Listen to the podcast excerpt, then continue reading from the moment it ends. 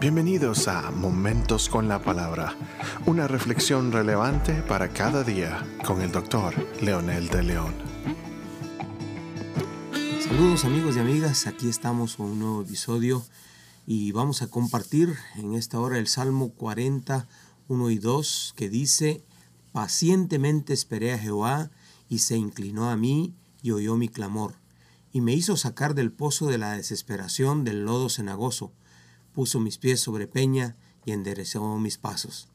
En la nueva versión viviente, en la nueva traducción viviente, dice, con paciencia esperé que el Señor me ayudara, y Él se fijó en mí y oyó mi clamor, me sacó del foso de desesperación, del lodo y del fango, puso mis pies sobre suelo firme, y a medida que yo caminaba, me estabilizó.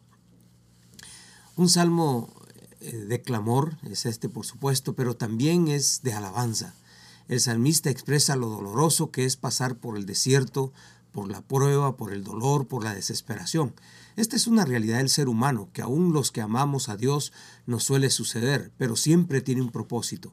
Nunca de lo que nos pasa a los que amamos a Dios se hace sin sentido.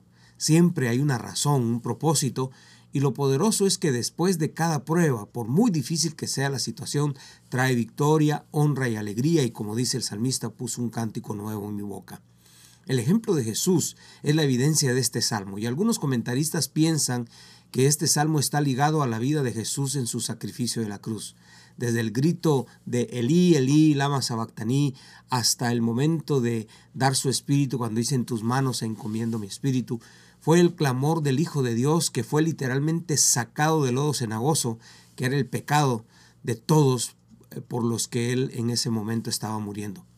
Pero esta es la realidad humana, nadie está exento del sufrimiento y la crisis, algunos al extremo. Lo más lindo de todo es que el salmista nos da las pautas para salir victoriosos y terminar eh, adorando con cánticos de alabanza. El pasaje dice, con paciencia esperé que el Señor me ayudara. Los psicólogos modernos han descubierto que muchas personas aceleran su muerte o empeoran su crisis porque se desesperan por la crisis misma. Quizás alguno diría, ¿y quién no se desespera por la crisis?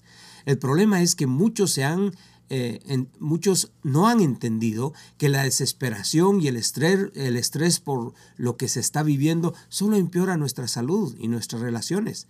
Esto debido a que no podemos solucionar nada con desesperarnos o con reclamar o con eh, hacernos de enemigos.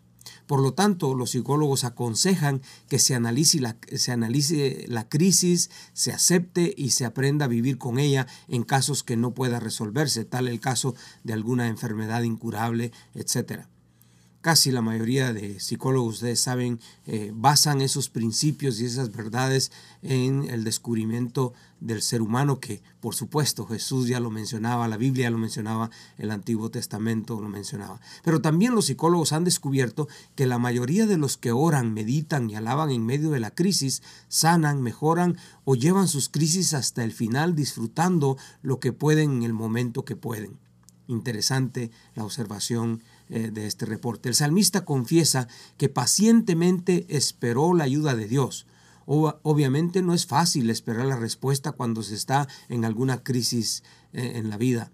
La paciencia no era resignación necesariamente, sino esperanza. El salmista sabía que era su Dios y que en él confiaba. Esto le trajo muchos beneficios. Aquí están algunos de los beneficios de esperar en Él. La versión del 60 dice que Dios se inclinó y le escuchó. La nueva traducción viviente dice, y Él se fijó en mí y oyó mi clamor. En otras palabras, la paciencia, esperanza y el clamor mueven la mano de Dios. Jamás Dios dejará a sus siervos en vergüenza y esa es una promesa gloriosa que resuena en toda la Biblia, en toda la Biblia. Siempre hay esperanza en que el Señor se fije en los que sufren. El clamor es el que se siente en el vientre y muchas veces cuando sale a la boca sale con un, quizás con un, este, un decir desesperante. Y por supuesto, el énfasis principal es que se, se clama con el alma. Tal el caso de Jesús, que sí, que sí se escuchó cuando preguntó, ¿por qué me has desamparado? Pero el clamor venía sucediendo desde el huerto de Getsemaní en su oración de desesperación, cuando estaba pidiendo pase de mí esta copa si tú quieres, pero haga lo que tú digas, no lo que yo diga. Me sacó del foso de desesperación. Pudo ser depresión, pudo ser dolor, etc. Este es el típico caso de Job que en otro episodio podríamos mencionar. Es tan extenso y tan precioso hablar de Job. Este era un foso con lodo cenagoso. Lodo cenagoso, dice la escritura, dice las dos versiones. Las consecuencias del dolor, la desesperación, pensamientos suicidas, pensamientos de baja estima, de abandono, etc. Todo esto podría significar ese lodo cenagoso. ¡Wow! Tanto que esto puede significar en nuestros días también. Me puso sobre tierra firme, dice que es otro de los beneficios, y a medida que empecé a caminar me estabilizó.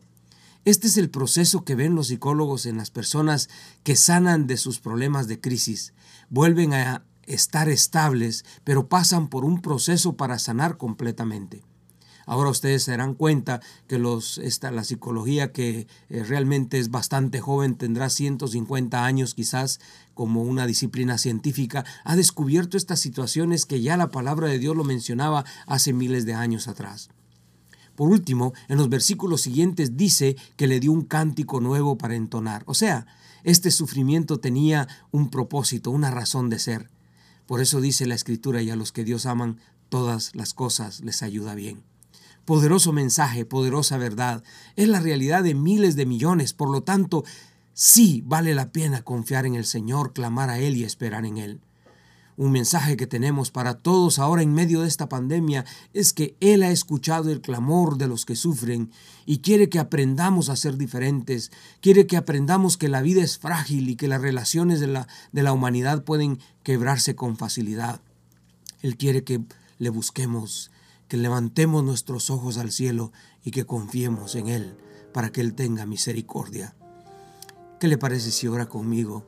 Y si usted es una de las personas que está pasando alguna crisis, hable con Él diciendo, amado Dios, yo quiero poner mi vida en tus manos, quiero confiar en ti, quiero ver tu gloria como la vio el salmista, quiero ver tu gloria como la vio Jesús después de que resucitó, quiero ver tu gloria como la vio Job después de confiar hasta el último momento en ti, quiero ver tu gloria, Señor, en medio de toda esta desesperación que estoy pasando.